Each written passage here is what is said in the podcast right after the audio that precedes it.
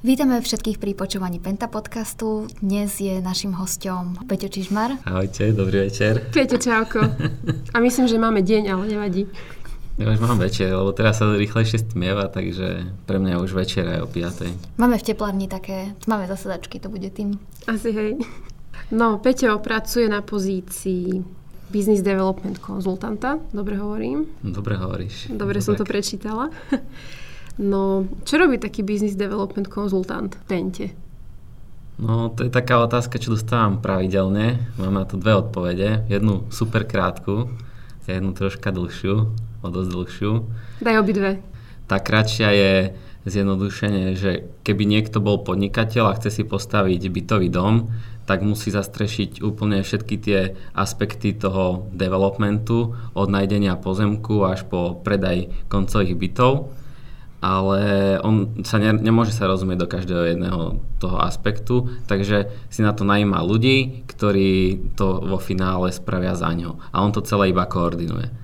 A čo sa týka tejto pozície vo firme, je to veľmi podobné. My tu máme vo firme ľudí, ktorých nenajímame, ale už sú ako keby že naši kolegovia. A teda vo firme tiež koordinujeme všetky tieto e, aspekty developmentu ale asi do menšej miery, ako keby, že som bol sám podnikateľom a musím e, to riešiť sám. E, a preto ako keby, ja by som povedal, že hlavná naša činnosť, za čo sme najviac zodpovední, je ten business development a v ponímaní real estate je hlavnou zložkou toho business developmentu nachádzanie nových projektov. Čiže v našom prípade to sú väčšinou pozemky, a keď nájdeme pozemok, v podstate takto rozvíjame ten biznis, vieme vytvoriť nový projekt, um, nové byty, nové kancelárie. V rámci toho zlepšovania biznisu je aj nejaké zlepšovanie procesov a, a tak ďalej.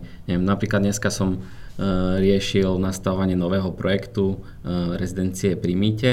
Tam sme riešili ako k predaj a v podstate iba kontrolujem, že všetko beží ako má a keď je niečo trošku inak, ako si predstavujeme, tak e, kolegov usmerním a hlavne ako keby kontrolujem to, že všetko je e, dané alebo pripravené ako má, aby ten predaj na konci dňa bol pripravený a mohli sme spustiť a ponúknuť tie byty verejnosti. Takže keď je niečo zlé, tak chodíš po kancelárii a kričíš, ako sme na teba zvyknutí. Nie, ja, nie, ja iba milo prídem a upozorním a nasmerujem na tú správnu cestu. Dobre, čiže, čiže nehľadáš len potenciálne vhodné pozemky pre nejaké ďalšie projekty, ale podielaš sa už aj na realizácii vzniknutých projektov, áno? Áno, áno, my na business developmente v podstate žijeme tým projektom úplne od začiatku, od nejakého vyhľadávania tých pozemkov až úplne po predaj a povedal by som, že šťastie aj fungujeme na tom projekte aj v rámci after sale, čiže aj po predaji, keď sú nejaké problémy, napríklad keď e, na nejakých projektoch sú nejaké vady alebo treba, alebo nejaké reklamácie. Čo my ale nemáme? Alebo... Čo my nemáme, ale v niektorých, niektorých, u niektorých developerov sa to môže stať. Keby bol niekto podobný v inej firme na mojej pozícii, tak on musí riešiť veľa reklamácií, čiže... čiže... Hrozné. No dobre. Ako si sa ty vlastne, Peťo, do Penty dostal? No, to bola trošku taká náhoda lebo neviem, či každý v Pente vie, ale eh, ja som sem prišiel spoločne aj s kamošom, s ktorým som býval od druhého ročníka na vysokej škole, s Martinom Krchňavým. To je uh, chalan, ktorý vlastne rozprával o, o Slovalku naposledy. Presne tak. Pozdravujeme ho. Bola to hviezda Slovalko podcastu. no a na rozdiel odo mňa, on bol uh, taký úplne že proťajšok e, študenta, ako som ja. E, on bol taký snaživý, snažil sa e, zapájať do rôznych študijných klubov, chodil po študentských súťažiach. A protiklady ja, sa priťahujú, to vieš no, o tom. Presne tak, takže preto sa nejako prekryžili naše cesty. A ja som naproti tomu bol študent, ktorý experimentoval s tým, že koľko najmenej študent musí venovať tomu štúdiu, aby tesne prešiel. Mm-hmm. A ten, ten experiment vyšiel, čiže som dokončil školu a aby som sa dostal späť k tomu, že čo ste sa pýtali, tak e, Do Penty som sa dostal náhodou, keď spomínaný Martin mi jedného večera povedal, že e, Penta pripravuje súťaž a sú tam dve kategórie. Jedna je mm, real estate a druhá je buyout. E, on samozrejme sa chcel prihlásiť do buyoutu, lebo ho zaujímalo práve equity a investovanie. Tu asi môžeme vysvetliť, že čo je buyout. Buyout zastrešuje ľudí, ktorí dohliadajú na všetky investície Penty. Tak. Je to tak, no. A, a boli tieto dve kategórie a v podstate mm, podmienky tej súťaže bol, že musel e, študent zaslať nejaké CV a na základe toho CV ho buď vybrali alebo nie do ďalšieho kola a v ďalšom kole potom e, musel absolvovať test logického myslenia, nejakého numerického myslenia a taktiež nejakého E, nejakých vedomostí v rámci danej, danej oblasti, či už, či už real estate alebo buyoutov. Ja som si hovoril, že na čo idem do takej súťaže, lebo v rámci buyoutu je tam Maťo, on je šikovnejší, tak s ním nemám akože šancu superiť, takže na, sa na to vykašlem a v rámci real estateu ja som ani nevedel vtedy poriadne, čo real estate je. Čiže nechcel som sa prihlásiť do jednej z týchto súťaží. No tak akože ďalej ma nepresviečal, ale bolo to iba pár dní, dokedy trebalo Eh, poslať prihlášky. Takže potom pamätám si, že posledný deň, kedy sa ešte dali posielať prihlášky, tak som prišiel úplne skoro večer eh, z fitka a on mi to pripomenul, že nech sa prihlásim, veď preboha, veď eh, však za skúšku nič nedám a keď prejdem tým kolom tých testov, takže dostanem tisíc eur. No, to mal povedať na začiatku samozrejme, inak to som sa prihlásil hneď. Takže keď som počul o tých tisíc eurách, tak som hneď išiel k počítaču a začal som písať nejaké tu CV a motivačný list, ktorý tam, ktorý tam ešte trebalo priložiť. Hm, potom som to tam zaslal a neviem, myslím, že tak do dvoch, dvoch týždňov alebo do mesiaca uh, boli tie testy tie testy boli ako pripravované tak, že bolo tam iba nejaké krátke okno, myslím, že 1,5 hodinové na to vyplniť tie testy, ale ten eh, test mal hodinu.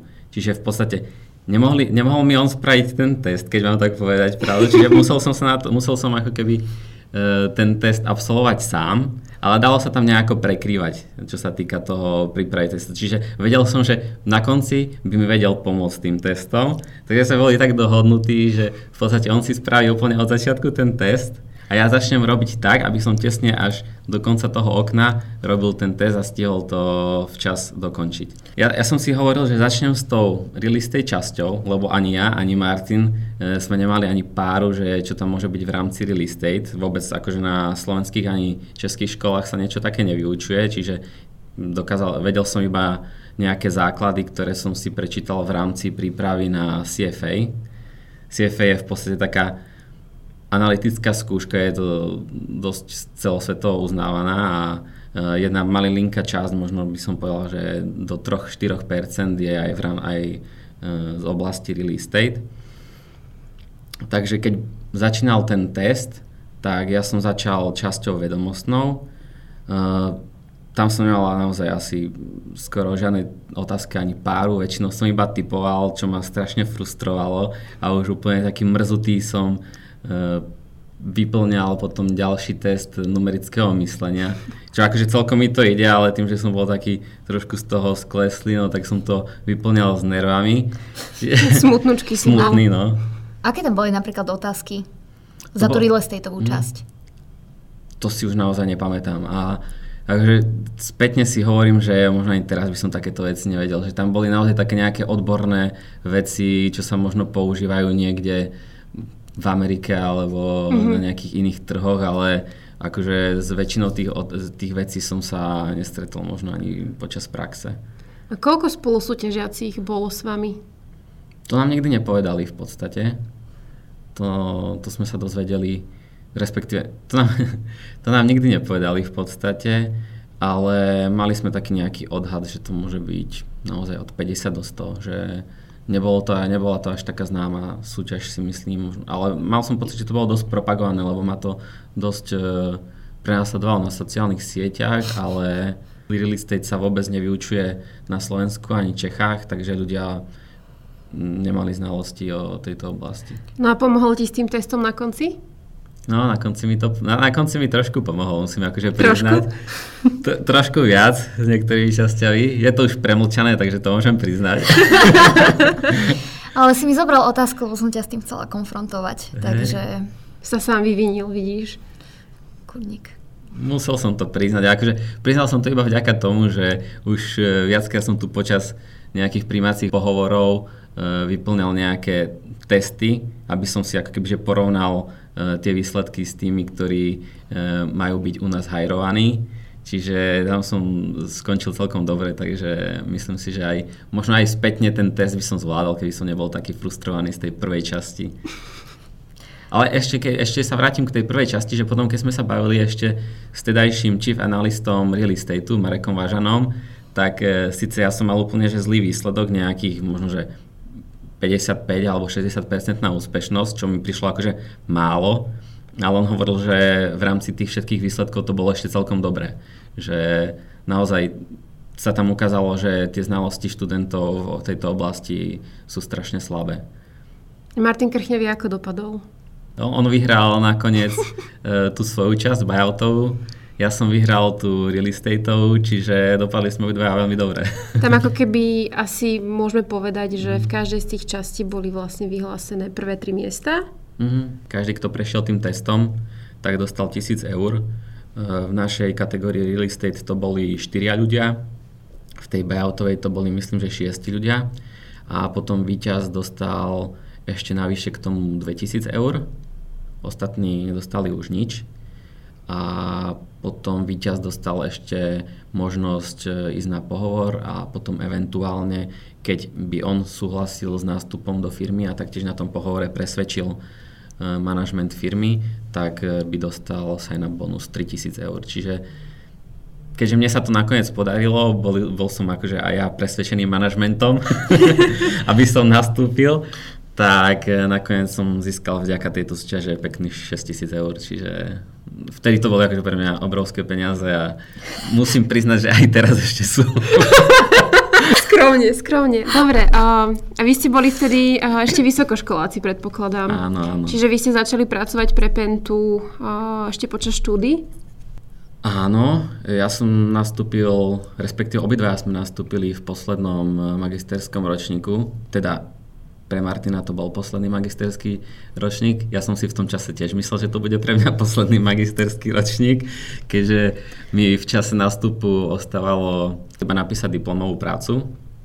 Čiže to som si vral, že už nejako doklepnem za ten uh, letný semester, ale doklepol som to až tak za ďalší 1,5 rok, čiže ono už keď človek začne pracovať na dobrej pozícii, dovolím si tvrdiť, vo veľmi dobrej firme, tak e, stráca motiváciu sa už učiť, čiže...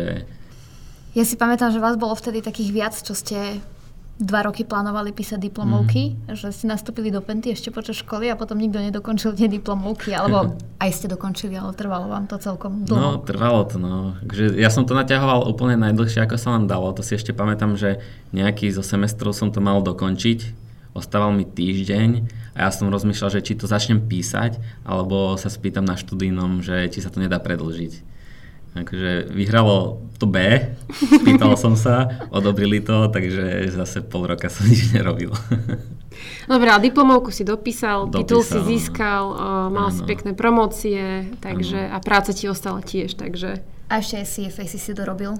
No, dorobil ako dorobil. Prvý level som dorobil, bol som aj na druhom, ale to už e, som vzdal počas prípravy a určite si už nedorobím ani ten druhý, ani tretí. Nie si prvý ani posledný. no, ja som tak nejako v procese prišiel na to, že mňa to vlastne vôbec nepotrebujem pre moje zamestnanie a, a už som si tak zamiloval real estate, že viem, že do ďalšieho zamestnania už nebudem potrebovať ani CFA. Akého ďalšieho zamestnania? No, že už ďalšie nebude. No dobre, takže nastúpil si do Penty, a mal si 6 tisíc eur na účte, nedokončenú, di- nedokončenú diplomovku v ICE. a pamätáš si úplne prvý projekt alebo prvú úlohu, na ktorej si pracoval, keď si nastúpil do Penty? Ja si to pamätám. Neviem, či to je pravda, ale mám to tak utkvené v pamäti, že prvá vec, na ktorej som pracoval v Pente, je pripravovanie finančného memoranda pre Skypark, čiže v podstate nejaký investičný podklad, ktorý sa posiela do bank a na základe toho potom banky e, ponúkajú financovanie projektov. Z hodou okolností, možno, že to je aj nejaké, nejaké magické, že tento deň som robil finančné memorandum pre náš projekt rezidencie pri Mite, posledný bytový dom takže náhoda. A, a snad nie aj posledné memorandum, snad ich ešte bude. Snad ich bude. Teda ja dúfam, že to je posledné a že túto agendu e, za mňa preberie niekto iný, lebo hľadáme šikovného konzultanta do nášho BDD týmu. Padavana. Takže, takže verím, že pre ňoho to tiež bude ako keby jedna z prvých úloh, keď budeme robiť e, nejaké ďalšie finančné memorandum. Počujem a pre nás neznalých čo také finančné memorandum vlastne obsahuje, alebo ako to vyzerá, čo si máme pod tým predstaviť? No ako ne, netreba si pod tým predstavať nič špeciálne, hoci to má taký honosný názov, ale je to v podstate len e, nejaký základný balík informácií o projekte, čiže zjednodušene metre štvorcové predajnej plochy, počet bytov, mix bytov, či sú dvojizbáky, trojizbáky a potom možno aj nejaké cenové rozpetie, nejaká, nejaký detail alebo nejaké informácie o tom uh, projekte, že či to je nejaký vyšší segment, nižší segment, aké sú to bytové domy, či vysoké a tak ďalej. Už je, akože naozaj je tam toho dosť, ale nie je to nič zložité. Okrem napríklad takéhoto memoranda, ako sa rieši napríklad o, nákup pozemkov? Okrem toho memoranda, ako si teraz začala, tak v podstate obrovská časť agendy je nákup pozemkov, lebo je to niekedy veľmi, veľmi zdlhavý proces a niekedy zložitý, niekedy jednoduchý. Naozaj, keď mám akože povedať, že čo obsahuje alebo ako prebieha nákup pozemkov, tak tu by som mohol povedať 10 rôznych nákupov a všetky boli iné trošku. E, niekedy to je úplne jednoduché, ako nákup pozemku, ktorý som kupoval asi pred pol rokom, kde som si iba našiel na portáli nehnuteľnosti SK pozemok, oslovil som predávajúcich, e, samozrejme e, zakrutil som očami, že tá cena je príliš vysoká, zjednal som 5% zľavu, pripravili sme zmluvnú dokumentáciu, podpísali u notárky a neviem, do dvoch mesiacov sme ten pozemok mali vo vlastníctve. Ale potom sú tu aj iné prípady, keď napríklad aj neviete dohľadať kontakt na toho predávajúceho alebo potenciálneho predajúceho, lebo vy nikdy neviete v podstate, keď náhodou nájdete iba nejak na katastri e, pozemok, že či ten človek to vôbec chce predať.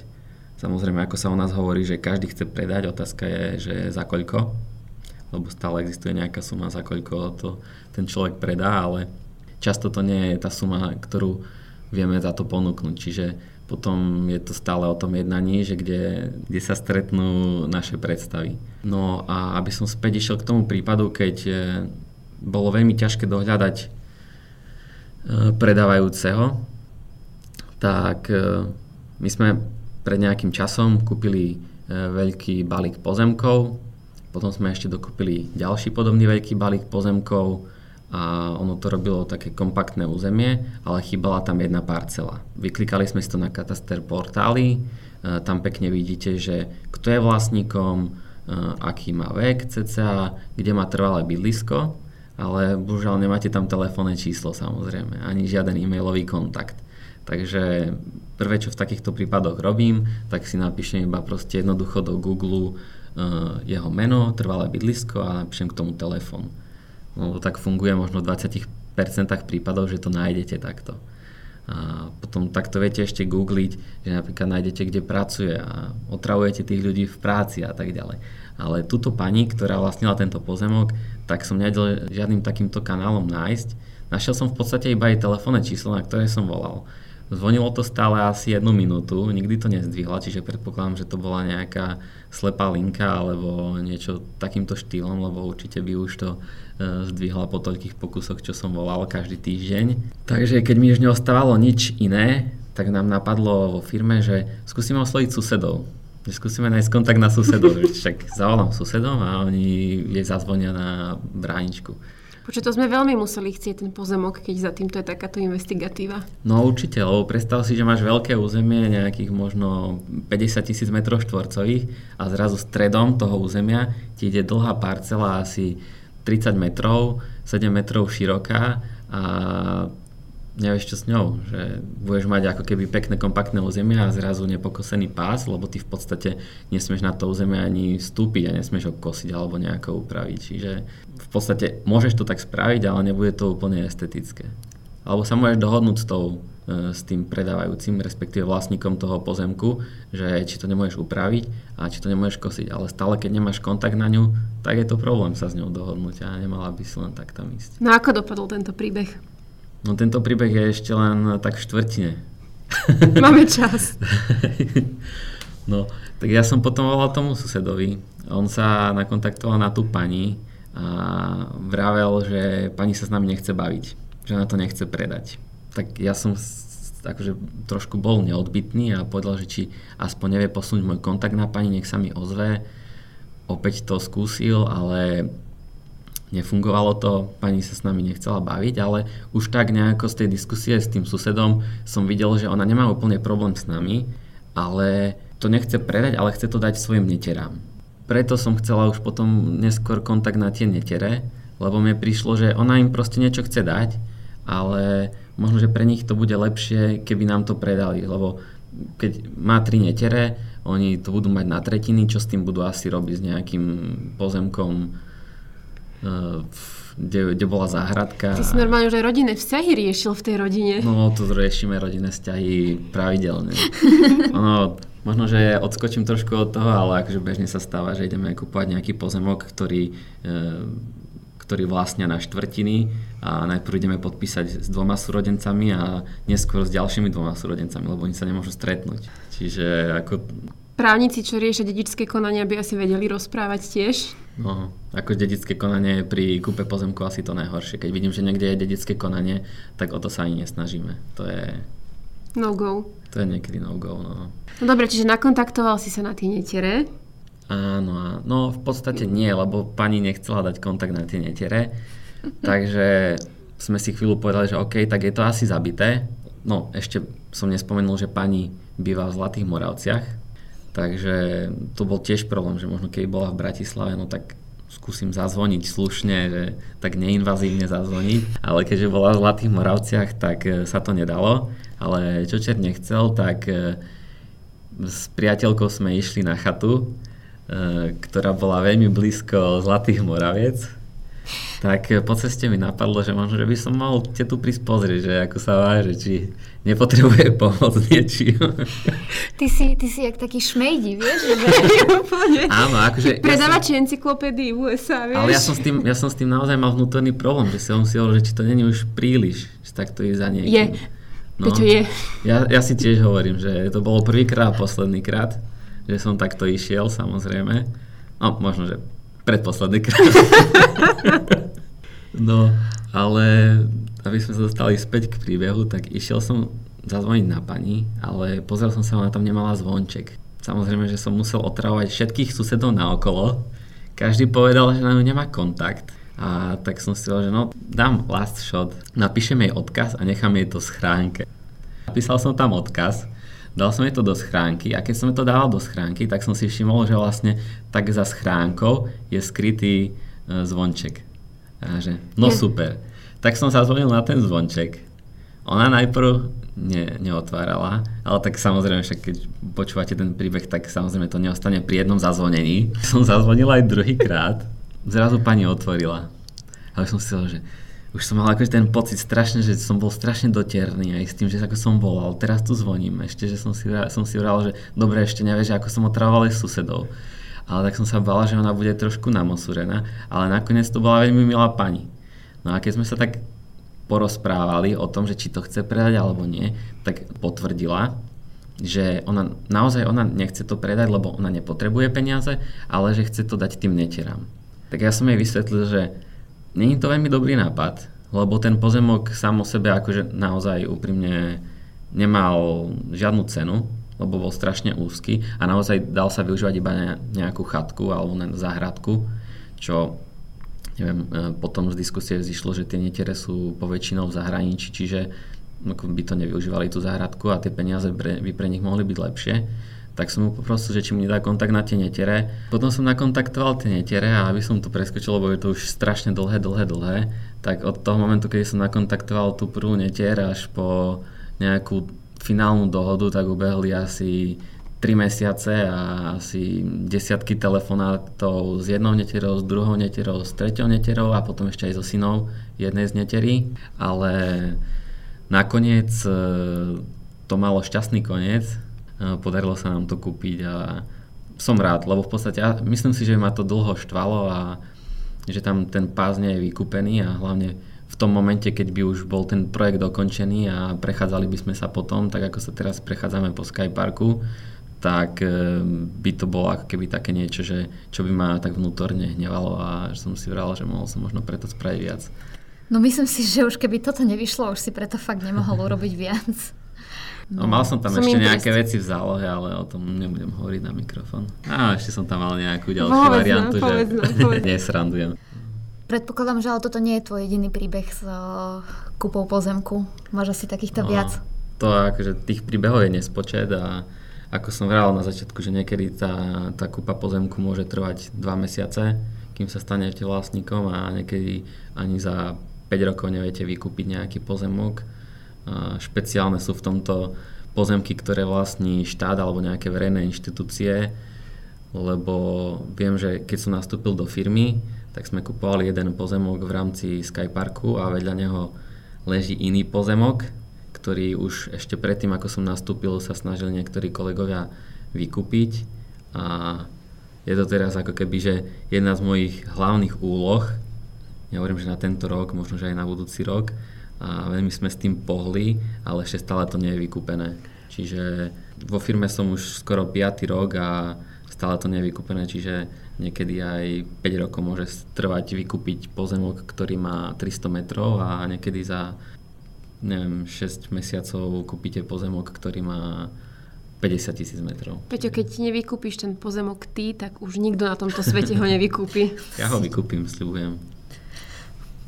Musíš zistiť, kde bývajú. to už viem, samozrejme. Takže takto chodíš po Slovensku k ľuďom po, po všetkých regiónoch a presviečaš ich, že darovať pozemok rodinnému príbuznému nie je dobré a treba ho predať pente, hej? Presne tak, akože my to, my to zveladíme viac. To jedna vec, že zarobíte a taktiež prispiejete spoločnosti na zlepšenie verejných priestorov. A to som iba použil parafrázu jedného z primátorov veľkých miest na Slovensku, ktorý hovorí, že developery e, viac zľadujú verejné priestory za posledné roky ako samozpráva a veľké mesta, čiže... Je to tak?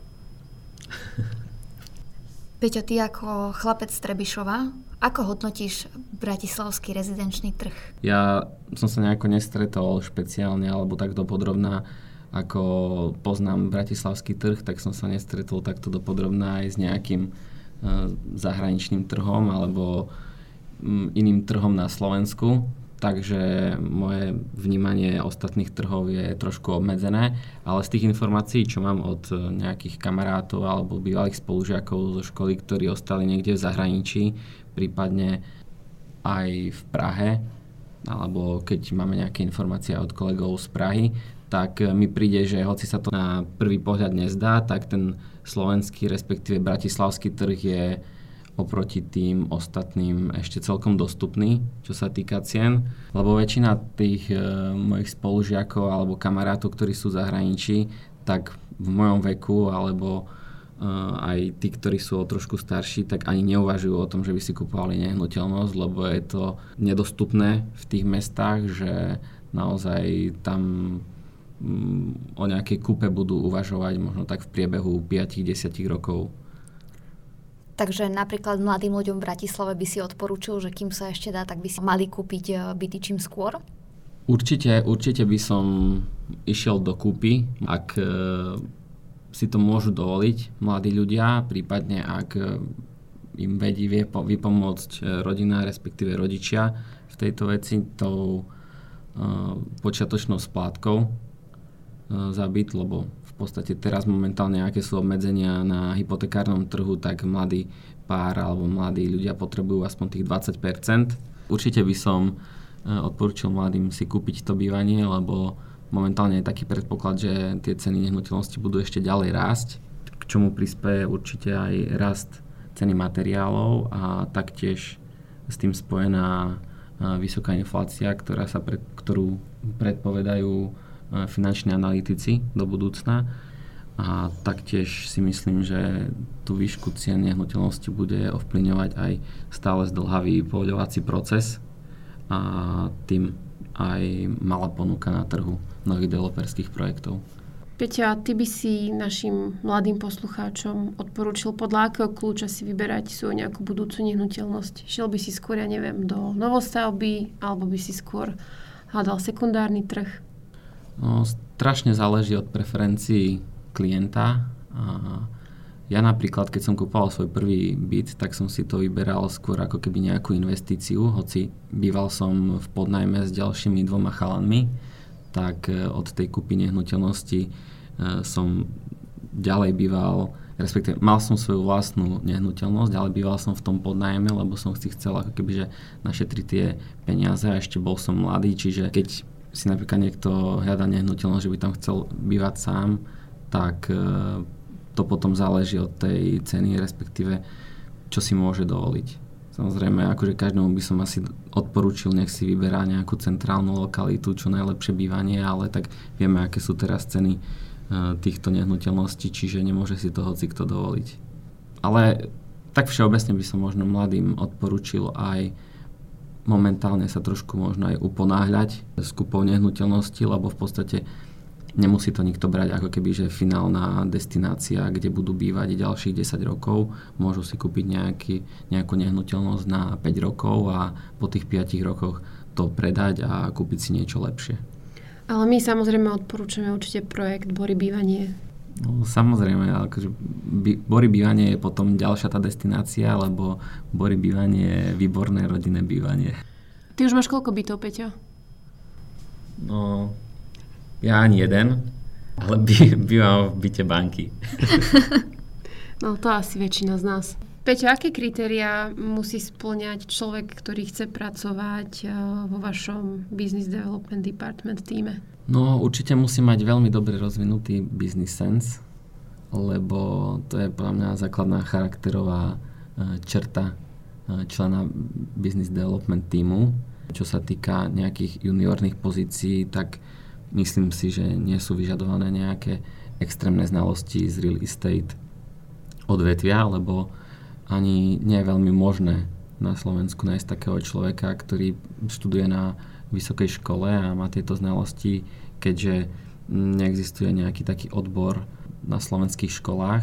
A čiže je to v podstate jedno, že či ten človek má skončenú ekonomickú školu alebo nejaký, nejaké technické zameranie.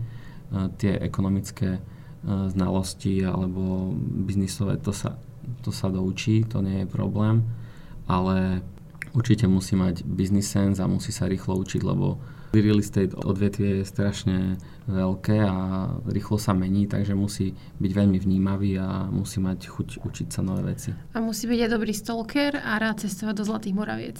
Presne tak, presne tak. No ja dúfam, že to bude konečne žena, lebo vy ste sami chlapi na tom BDD. Uvidíme, ako väčšinou sa nám hlasia chlapi, takže my by sme prijali určite aj nejakú ženu do týmu. No, Mirka nám odišla na matersku, tak teraz o, ste čisto mužský kolektív. Sme, no, ale aspoň, respektíve, no, má to svoje plusy aj minusy, lebo akože je zase výhoda, že môžeme chodiť na chlapské bicyklovačky do Banskej šťavnice. Odporúčam Banskú šťavnicu na bicyklovanie. Nechceme odradiť ženské uchádzačky, určite vedia aj ženy bicyklovať, takže hláste sa, dievčatá, aj vy. Presne, ženy sa nemusia bať, ženy majú dovolené aj elektrobicykle. Naposledy som ti ja požičiavala bicykel. Áno, áno, keď som, to, to je pravda, no. Čierny, zlatý, s trblietkami. Hej. Čierny, sivý. Čierny, sivý? Ale stále s trblietkami. to bola metaliza, to neboli trblietky. Ale myslím si, že na tom bicykli som za ten jeden výlet najazdil viac ako ty za celý život. to je dosť možné. Mňa napadla príhoda, keď si od zúfalstva zosadla z bicykla a hodila si ho do jarku, že ty už nikam nejdeš, lebo sa ti nechcelo bicyklo a bol silný protivietor. S mojim bicyklom si toto spravila? No to bolo ešte predtým, ako si si ho požičal. Už je opravený odtedy, lebo sa mi pokazila prehádzovačka. A nehodila som ho do jarku, iba o betón, hej? Aha, pardon. Teraz neviem, či to je lepšie alebo horšie. Dobre ti na ňom bolo, funguje. Vidíš. Ale hej, bol to výborný bicykel. Peťo, teraz taká záľudná otázka, ktorú má určite každý rád. Čo sa ti najviac páči na práci v Pente? No, je toho veľa. Respektíve neviem, či mám úplne reagovať na to, čo sa mi páči na práci v Pente alebo na mojej pozícii. Mne sa veľmi páči, že je to veľmi pestré a stále akože každý deň je nejaký iný a ten pocit vnútorný, že viem, že sa to ešte mám veľa učiť, respektíve každý deň je, sa viem naučiť niečo nové a ne, neupadám do nejakého stereotypu. A čo sa týka práce v Pente, tak e, určite veľkým plusom je kolektív, ale to je také všeobecné si myslím, že u nás, lebo každý, kto príde do firmy nový, no tak je strašne prekvapený, že akí ľudia robia v Pente. Že nie sú to temné sily, ale sú to naozaj bežní ľudia, väčšinou veľmi vysmiatí a pohodoví. Čiže aj, aj tom sa mi strašne páči na tej Pente, že väčšina tých dní, keď prídem do práce, no tak eh, minimálne 10% času sa eh, smejem s kolegami.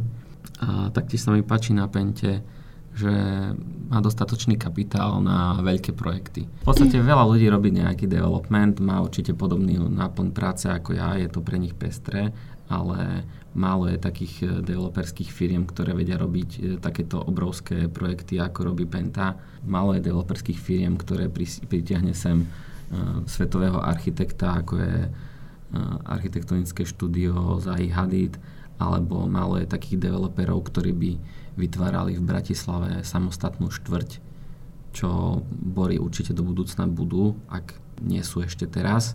A taktiež mám rád eh, v Pente svojich šéfov.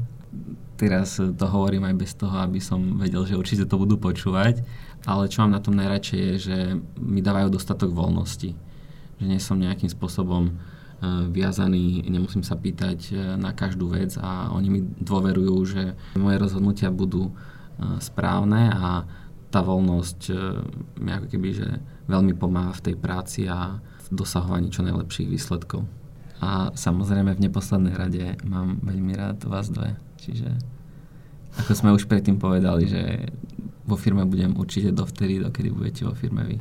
Toto nám ešte nikto v podcaste nepovedal. Zamalo. Možno tak nakoniec ešte sa ťa opýtam, že aký je vlastne tvoj obľúbený projekt? Fúha. Náš projekt samozrejme z portfólia Penty.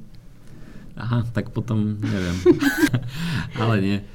Každý projekt je svojím spôsobom špecifický. Ako som už predtým spomínal, tak eh, Skypark má zvláštne miesto v mojom srdiečku, keďže to bol ako keby, že môj prvý kontakt eh, s Pentou a v podstate je to aj jeden z projektov, ktorý ma prilákal do Penty, lebo keď som sa pripravoval na tú súťaž, no tak som si čosi aj e, prečítal o Pente a veľkým ťahákom bol práve Skypark a taktiež projekt Masaričky v Prahe, ktorý sa teraz e, pred pár mesiacmi začal stavať a asi každý projekt je niečím jedinečný naozaj.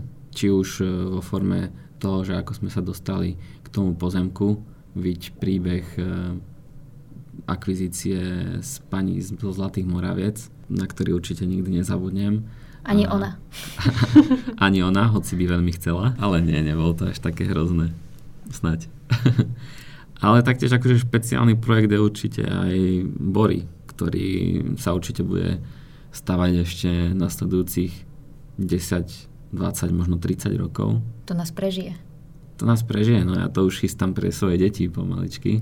Tak aby som to uzavrel, v podstate každý projekt je naozaj niečím vynimočný, takže pre mňa je ťažké povedať, že ktorý projekt je môj obľúbený. Dúfam, že stále budem mať každým rokom nejaký iný obľúbený projekt. No, tento rok je to asi projekt e, rezidencie pri posledná budova, lebo je to prvý projekt, ktorý som dostal na zodpovednosť ja a som za neho plne zodpovedný a musím povedať, že celkom sú mi sympatické takéto projekty z nejakého stredného segmentu, ktoré sú také polocentrálne, polohipsterské a má to svoje čaro. No tak asi môžeme teda tento podcast ukončiť. Sme veľmi radi, že, že si prišiel do nášho podcastu a povedal nám aj pravdu o tom, ako si sa dostal do Penty a vlastne aká bola tvoja motivácia, že to nebolo teda, že máme pekné projekty, ale že si chcel dostať tisíc eur. No a, a držíme ti palce pri Bedesine, to je vlastne pokračovanie projektu rezidencie pri Mýte. A dúfam, že ešte nájdeme nejakú tému a myslím si, že nájdeme, že ešte prídeš znovu nám o niečom porozprávať, možno aj spolu s Maťom Krchňavým. Jeden bude lobovať za vyššie ceny hliníka a druhý za nižšie ceny. Tak ja budem lobovať za nižšie ceny, aby sme na každom projekte mali hliníkové okná. No, ďakujeme. A som rada, že si prišiel, že sme sa nasmiali a že sme opäť ukázali, že v Pente pracujú veľmi šikovní ľudia. Ďakujeme. Ja ďakujem tiež za pozvanie, bolo to milé a plné srandy ako vždycky, keď sa spolu bavíme. Čau. Čaute. Ahojte.